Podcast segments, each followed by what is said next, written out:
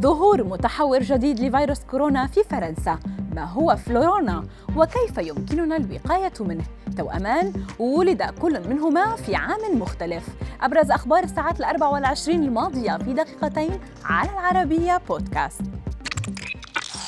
حذرت وزارة الصحة الفرنسية من تفشي المتحور الجديد من كورونا IHU وزيادة عدد الإصابات. وقال الباحثون أن المتحور الجديد يحتوي على 46 طفرة ما يجعله أكثر مقاومة للقاحات وأشد عدوى من أوميكرون حيث تم رصد نحو 12 حالة بالقرب من مدينة مارسيليا ارتبطت الأولى بالسفر إلى الكاميرون.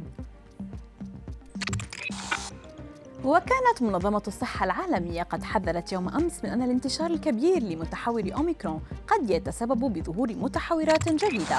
كما دعت المنظمة إلى أهمية بذل المزيد من الجهود لمساعدة جميع البلدان على تلقي لقاحات فيروس كورونا المنقذة للحياة في أسرع وقت ممكن. فالبلدان لا يمكنها شق طريقها للتخلص من الجائحة في وقت ظل فيه متغير أوميكرون ينتقل بشكل مكثف تماما مثل ما يفعل متغير دلتا.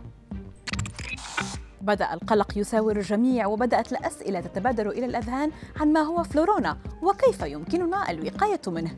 هو الإصابة بنوعين من الفيروسات في نفس الوقت وهما فيروس الإنفلونزا وفيروس كوفيد 19 ولكن ما نعرفه حتى الآن أن الإصابة المزدوجة تحدث بشكل عرضي والإجراءات الاحترازية للوقاية من الإصابة بكل من الفيروسين استخدام الكمامات والحفاظ على التباعد وتجنب الأماكن المزدحمة وتبقى اللقاحات هي الوسيلة الأكثر فاعلية للوقاية أو تقليل خطر الإصابة بهذه الفيروسات. في حادثة طريفة ونادرة بعيدا عن كورونا ومتحوراته. أنجبت امرأة طفلا قبل منتصف ليل عشية رأس الميلاد بين عامي 2021 و 2022 لكنها أنجبت طفلا آخر بعده بدقائق وقد دخلا العام الجديد بفارق 15 دقيقة فقط بينهما لكن بفارق عام في شهادة الميلاد.